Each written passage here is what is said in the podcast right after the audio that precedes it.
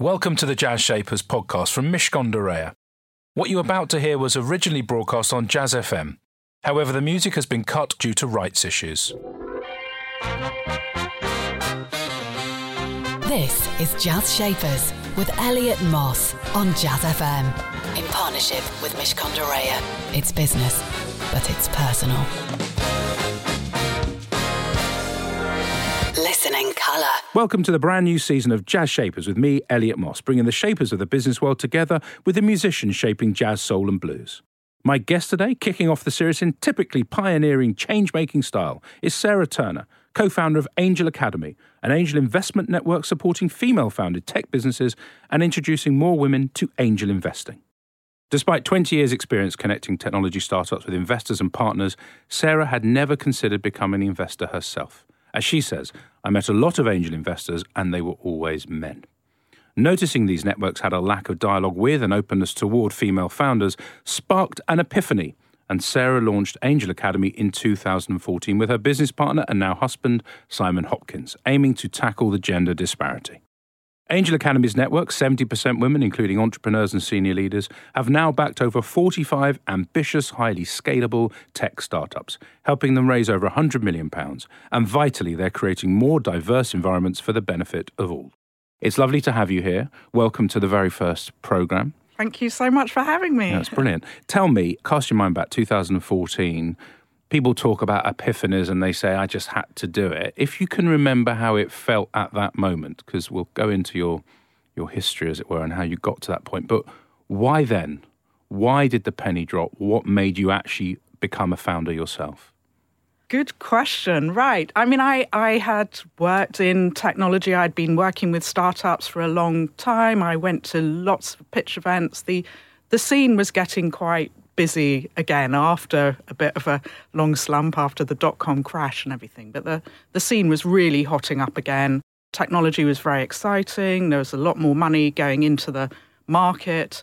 But these pitch events, I started taking pictures, and it was just a sea of men, men pitching to an audience full of men. And you might, you know, if it was a big room, you might see a couple of women around the edge. And, you know, they were often the event organizers, not the actual investors. And I, I had made an angel investment at that stage into a friend's business, as quite often happens. I'm sure you know that. And it kind of made me realize the penny drop that, you know, he was just raising 10, 20, 30,000 pounds from a bunch of his friends and customers. And it was like, oh, actually, you know, it's a meaningful amount of money, but it's not the skyrocket amounts. It's not Dragon's Den, is it? And it kind of like made me think, oh, this is interesting. Actually, I can participate at that level. I was, you know, at a point in my career and my life where my finances felt secure and there was some wiggle room, some mm. room to do some interesting stuff with. So I started joining angel networks because although I thought I had good instincts about people and technologies that might win, there's a whole bunch of stuff around investment that I didn't really no, I wasn't a finance person. So, what are the questions? So, I went to these networks hoping to learn and collaborate with other people. And that wasn't really what happened. There'd be a nice, buzzy event, and then you were basically left to negotiate on your own with this poor entrepreneur. and I was just kind of a bit self conscious about it because I was very conscious of their time. You know, they want to be speaking to genuine investors, not people who are feeling their way around and just kind of very conscious of what I didn't know. And I was just looking for that thing. How can I have a group around me of people who, you know, want people like them to invest alongside? So that was where the penny had dropped. I'd run my own businesses before, but they were consultancy businesses. And this is a different mm. ball game when you, you run something that's kind of, I suppose it's a product, you're not selling a, a service. So it did feel like a proper step into entrepreneurship from just being self employed, I suppose. I mean, it's a network product, isn't it? Essentially, mm. you're bringing people together, as you said, and then the product is, and here are some possible opportunities for you to go and invest in. Was there any sense of, obviously, it's a, a female founder led proposition. So, from your point of view, was there massive inequity? You talked about men in the room, but at that point, because I, I want to talk about now and then the future, was it obvious that women were getting a really bad deal? Was the treatment of women in these situations just palpably different? There definitely was a sense of that. You know, they were talking to these all male audiences. Even if the audiences were young, it was quite an alpha male environment. It's very networked. Everyone knows each other. Deals get passed around between each other. And I did feel I could see that female founders came to present. They're at an immediate disadvantage. There is nobody who looked like them in the in the audience. And you know, it's not because they're unconfident. These are kind of, I think, natural, instinctive things. So even the confident ones. And then it just felt that on the investor side, there was this immediate credibility gap. What is this woman doing standing up there talking about software? You know, we all know software is, you think Mark Zuckerberg, don't you? You think the Google founders, you think Bill Gates, you don't think a relatively young woman. And there's still quite a lot of that, I think. There's some very good research showing that there's a credibility gap for women playing in male dominated environments. But strangely, the reverse doesn't happen. When you have a male founder running a business that's targeted at women, actually, they don't suffer from that disadvantage. When you set this business up back in 2014, part of this to me looks like you were doing something to address a societal issue as much as a financial and an entrepreneur's issue. And I'm trying to work out whether at that time you were going, I'm going to make loads of money doing this, or this is just the right thing to do and I'm compelled. How much of the commercial side had you looked at and gone, this is a viable business? Or was it much more about that, that issue of, hold on a minute? I didn't write business plans. I kind of dive straight in. I was confident about my instincts. I thought I could kind of make a business that would wash its face. It's never been about building a huge business. It's not about making me rich personally through Angel Academy, but it's about hopefully helping some of these founders succeed and making them rich because they're the next generation of angel investors, but also giving women who are risking their hard earned money as angel investors, mm. hopefully helping them get a decent return as well. So I'm hoping to make my money back on my investments rather than Angel on Academy the... itself. Although, you know, I want the business to do well because that's yeah. a sign that we're we're fixing a real societal need. And uh... but, but that was my sense because the I'm not saying you're like a you know one million percent altruistic, but if I look back at what you do and what you've done, there's always been quite a public spirited element whether you were the you know, digital specialist at the Department of UK Trade and, and Investment, or whether you've been a board member in various industry bodies, those things take time and they're not for immediate return. They're about changing things.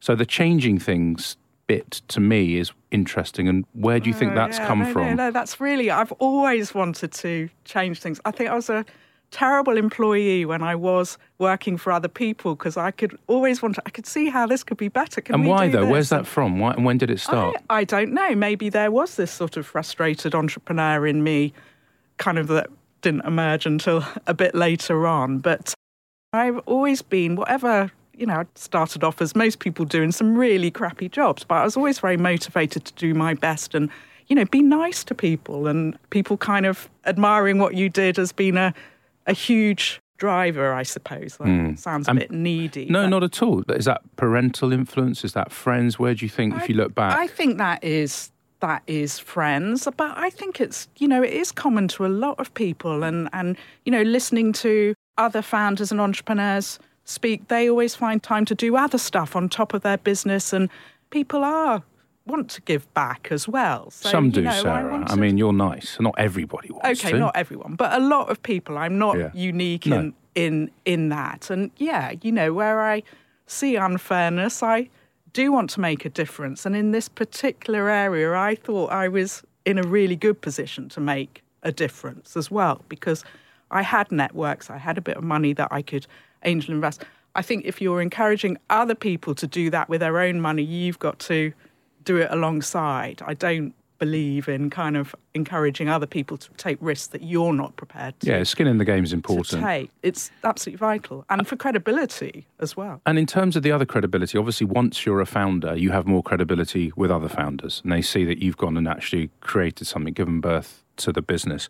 In terms of the barriers to entry for you then, or in anything else you've ever done, how do you address those? How do you continue to address them? And I mean all sorts of barriers, whether it's attitudinal barriers or whether it's practical barriers. How does Sarah Turner get through those?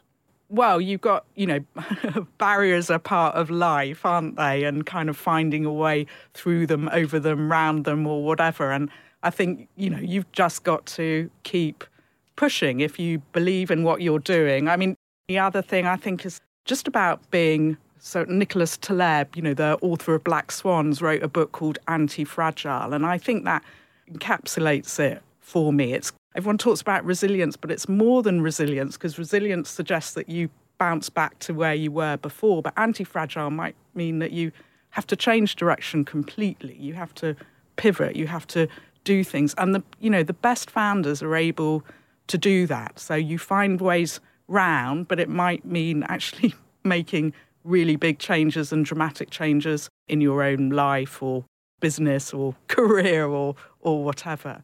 And honestly, so, for you, obviously that's a great philosophy, and I totally, Captain, I concur. But is is that easy for you to do, or is that something that you know? No, no, no. I kind of, you know, I resist the world changing round me and fight it, and but you know, there comes a point where you just have to face it, and like the world's changed. This isn't going to work anymore. We're going to do this now. It's a fact of life, isn't it? there's a thought for Saturday morning or whenever you might be listening to this. Sarah Turner's my business shaper, and you've just got to confront it and get on with it and address it. She'll be back very soon, in fact, in a couple of minutes. But right now, we're going to hear a clip from the Mishcon Academy digital sessions. They can be found on all of the major podcast platforms. Mishcon de Reya's Tom Grogan of MDR X Tech fame talks about Web 3.0, the next iteration of the internet, and what businesses and individuals need to be thinking about when formulating their strategies and pursuing valuable, impactful projects. The Mishcon Academy digital sessions. Conversations on the legal topics affecting businesses and individuals today.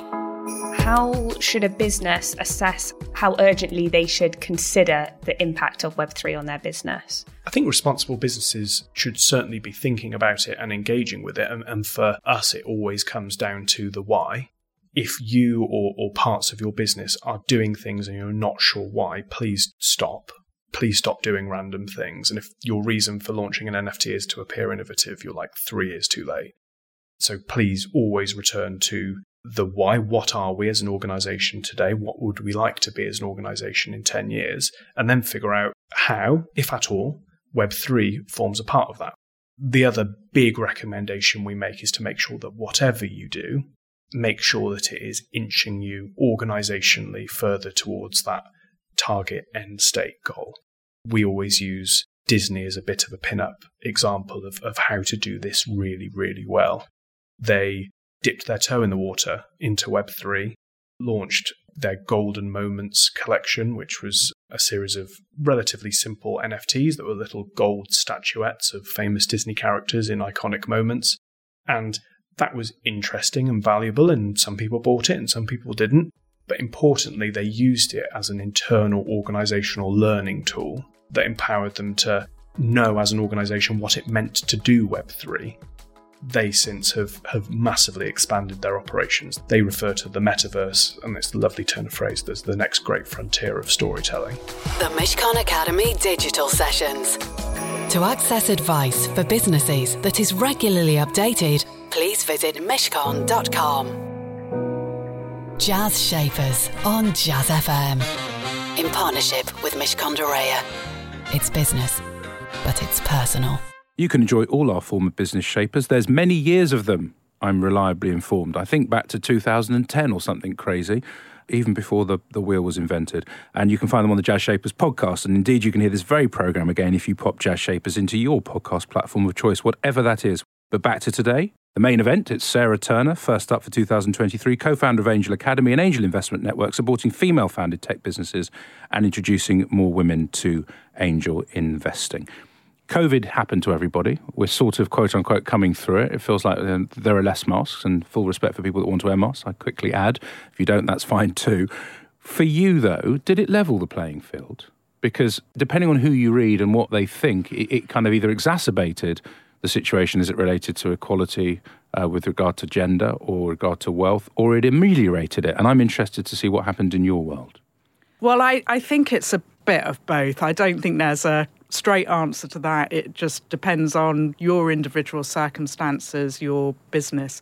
We were able to pivot. It was one of these seismic shocks that's talking about. We were able to pivot quite easily to become an online organization. And it was quite dramatic because prior to lockdowns, you know, everyone said you can't invest in a founder unless you're staring at the whites of their eyes. And actually, that proved not to be correct. And once people adjusted to the new reality, investment surged for the next year, 18 months or so. And, you know, we certainly rode that wave.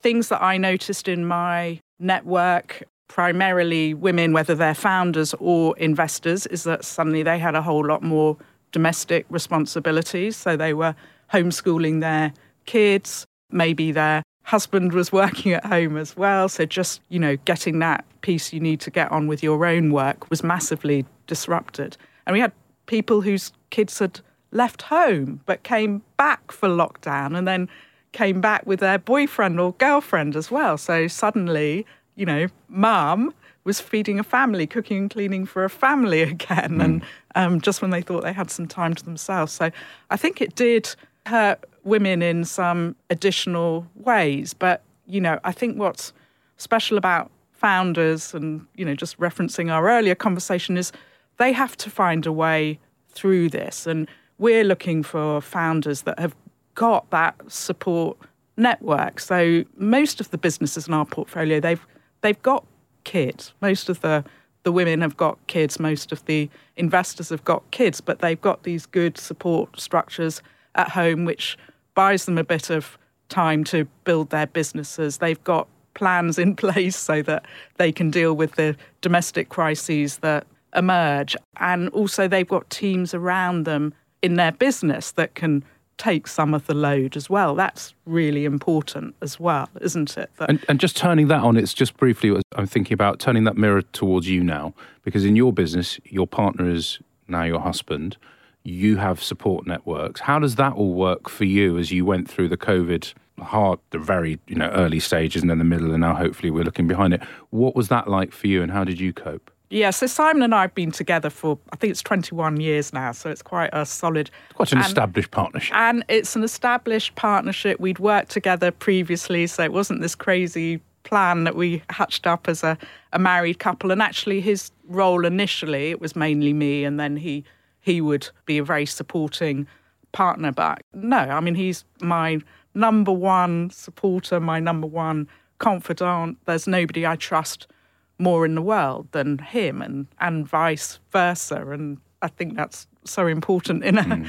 in a partner, isn't it? And that's not to say that you know we don't invest in people who are single, but you know they might not have a, a husband or a partner right now, but they will have other people in their lives that can provide that support. I think we focus very heavily on founders, but these are team sports, aren't they? These mm. businesses. You can't do it all on, well, you might start off doing it all on your own, but if you're going to grow, you're going to need help, aren't you? Absolutely. And the only thing I, I question, I guess, around being, you know, married to your business partner is that it's really important you have healthy abilities and mechanisms to manage conflict. How does that work for you too? If there is any conflict, looks like she's thinking, I don't never argue with Simon. He just does what he's told, doesn't he? um, uh, you know, conflict is inevitable, isn't it? It's not nice. It's not something we seek, but you have got to kind of, you know, there are things that we disagree on, and you've just got to talk it out, haven't you, and come to come to a conclusion. I mean, it's the same with a business partner, and I think it's being but very. there's more emotion, Sarah, isn't there? Because there's more. There's more in that relationship than than simply business. Well, I think we're very clear about our roles in the business, so it's important to have that defined and who's the ultimate decision maker in that area of the business. You know, you fundamentally have to respect that person, don't you? So even if you don't agree with their decision, you have to live with it and then you have to say actually you were right when it turns out to be the right so you, you know you've got to be gracious and a big person it's not about egos it's about making something work isn't it for the benefit of of everybody indeed The question I, I have now is around the role of an investor and an advisor versus the role of an executive in the business. Now, you're both. You run your own business and you invest in others. Where are you at your happiest, firstly? And then the second question is what's the difference fundamentally between being slightly removed but having skin in the game and actually running the thing? Oh, it's massive. I mean, we don't invest in businesses to tell them how to run their business. We invest in businesses because we believe that founding team are the right people to build this business. So our job is to stand back and be available to support them as and when they need it. But basically, it, you know, it's their job. We've got experience, we've got contacts, we've got things that we can share with them, but it's up to them to execute. So, and you like having that role because often, you know, i am a non-exec on a couple of boards, and mm. on the one hand, I really like being able to help, and the other hand, I'm frustrated that I'm not helping enough, or I'm not sort of directing things. There's this contradiction. It depends. Do, do you have the same feeling as an investor? sometimes? Um, I mean, actually, I, I, I really like it. You've got none of the responsibility, but all the all the fun, haven't you? You get to kind of go on the journey with them, the ups and downs, but without you know, without the heavy lifting behind it. So it's really nice, and it's just so intellectually stimulating. It's other people who are changing things, isn't it? I mean, we keep hearing how there's this massive productivity issue in this country, and the businesses that we're investing in that are bringing, developing new technologies are, are the key to kind of improving productivity, but also creating good, good jobs for the future for our kids and future generations. Do you need to train, or do people ask for training in terms of how do I be a good angel investor? And is that something you offer? I, I think one of the most joyous things I always say is just the caliber of people who've come forward to do this. Amazing people, and these are amazing women who are just super confident in their own domains. But even if they've built their own business, they may never have raised angel investment. They probably didn't. Or, you know, we've got a few women that raise money from private equity or sold to private equity, but never did any. So this whole world is unfamiliar to them. And it's, you know, it's finance. There are some things that you do need to know. It's about building your instincts, it's experience, it's learning by doing. Mm. So, you know, we provide lots and lots of education just to help people build their confidence. But the main thing is putting people together so that they learn from each other because everyone brings something to the party from their from their day job, from their previous experience. We've got some really, really experienced investors in the group now. So the people who haven't done it before can can learn from them. You can ask all the questions, all the you know, and you can if you're not a finance person, you can lean on somebody who has got a finance background to do that bit of due diligence. Or if technology isn't where you're from, you can speak to somebody who mm. who knows about tech. So So now this metaphorical room which you went into before 2014 which was full of alpha men. Now you have a different panorama, a different vista in front of you. Is there a fundamental difference in the way that a woman approaches an investment opportunity to a man, or is it simply down to the individual? A genuine question around whether there's a real gender yeah, difference. I, you know, the, the whole cliches around men are more arrogant, women are more humble, and all that. I think there is. Obviously, it's this huge generalizations, and you you know you have alpha women like you have alpha men, and you have some incredibly modest, respectful men, and those are the ones that tend to turn up in our group because they don't think they know it all already. There's stuff to learn. But I do think that there are some behaviour differences between men and women, and and lots of clever female founders have managed to adopt those kind of male traits. But it's this talking with absolute assurance, being very comfortable about painting this really, really ambitious future and truly believing that. I think there's some other interesting research, and it was looking at male founded versus female founded businesses and asking them first to talk about how their business was going. And, you know, women were very grounded about it, and men were saying, oh, it's great, everything's fantastic. And then they looked at the actual business performance, and the female businesses were, on the whole, doing better than the male businesses. So, you know, that kind of the fake it till you make it thing, I think is just less natural to most women and it's what makes me like working with female entrepreneurs. They are ambitious, they are confident, but there's just a little bit less blag. Stay with me for my final chat with my guest, Sarah Turner, and we've got some Ezra Collective for you. That's in just a moment. Don't go anywhere. Jazz Shapers on Jazz FM. In partnership with Mishcon de Reya. It's business, but it's personal. Sarah Turner is my business shaper here on number one of 2023, just for a few more minutes. I asked you earlier, I, I was said I was going to ask you about do we still need to have something which is a network of angel investors dedicated to women rather than men? So, my question is, Sarah, do we? So, I'd love to get to a point where we don't have to talk about gender. I really would. But I think, you know, we have got to accept we've got a fundamental structural imbalance. Atomico, very well respected European VC, does an annual report. And yet again, the number they came up with was that the amount of venture money that went to female founders was only 2% of the total invested this year. And, you know, from where I sit, where I see amazing, brilliant female founders, that isn't right. And how are we going to change that? How are you precipitating the change? Where is it going to come from? We talk about allyship, we talk about industrial strategy, we talk about all sorts of things, Sarah, and yet, and I remember having Debbie Wosskow on the program a few years ago, and it was pretty much the same stat. And it, it kind of makes me think about electric cars and the infrastructure. And people say, oh no, we're going to take another 15 years to get, you know, 3% of the country covered. At what point will 2% be 20%, be 40%, be 50%? Where do you think this is going to go? And how can we accelerate that pace of change?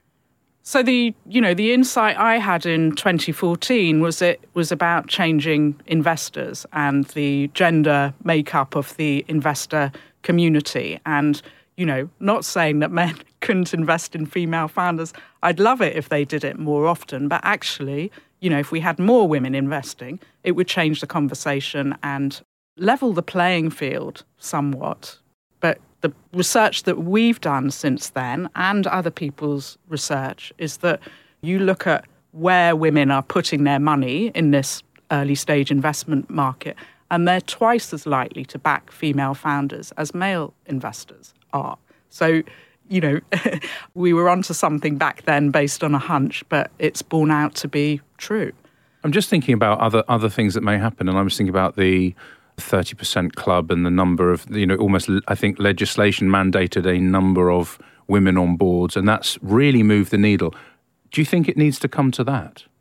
where we actually say this is what you have to do when you raise finance, or is that just too nanny uh, statish? Yeah, I'm I'm not convinced by quotas. They have their place, they have their uses, and that the dramatic improvement in the number of women in board. But you know what it says to me is that there are these incredibly successful, wealthy women out there. We've never had so many women with the financial capacity to invest. So how do we mobilize them or some of them to do something interesting and fun and useful with a small proportion of that money that they've worked so so hard to build up. Well, look, you're going to keep going. Yes, you know absolutely. where you know where you want to take this. I've got this. the bit between my teeth. It isn't easy, but you know we will get there. It's been great talking to you. Thank you. Thank you for your time. Just before I let you disappear to go and raise more money and make this change that needs to happen, what's your song choice and why have you chosen it? So, I Wish I Didn't Miss You by Angie Stone. She's one of my favourite soul recording artists. I've had the pleasure of seeing her a couple of times performing here in London. It's an amazing song, and she's an amazing woman. Angie Stone with Wish I Didn't Miss You, the song choice of my first business shaper of the year here in 2023, Sarah Turner. She talked about being anti fragile. You've got to be prepared to ditch what you're doing and do something different in the interest of moving forward. She talked about having clear roles in her partnership with her husband, her business partner, and how, as long as you're clear on those, then conflict is managed in a healthy way. And she said, I like changing things. And she's been changing things for the last eight or nine years. And there's still more change to come, positively moving the amount of money invested in female founded businesses from 2% up to 50 as fast as possible. I'm sure she'll do it. That's it from me and Jazz Shapers. Have a lovely weekend. Jazz Shapers on Jazz FM. In partnership with Mishcon de It's business, but it's personal. We hope you enjoyed that edition of Jazz Shapers. You'll find hundreds more guests available for you to listen to in our archive. To find out more, just search Jazz Shapers in iTunes or your favourite podcast platform, or head over to mishcon.com forward slash Jazz Shapers.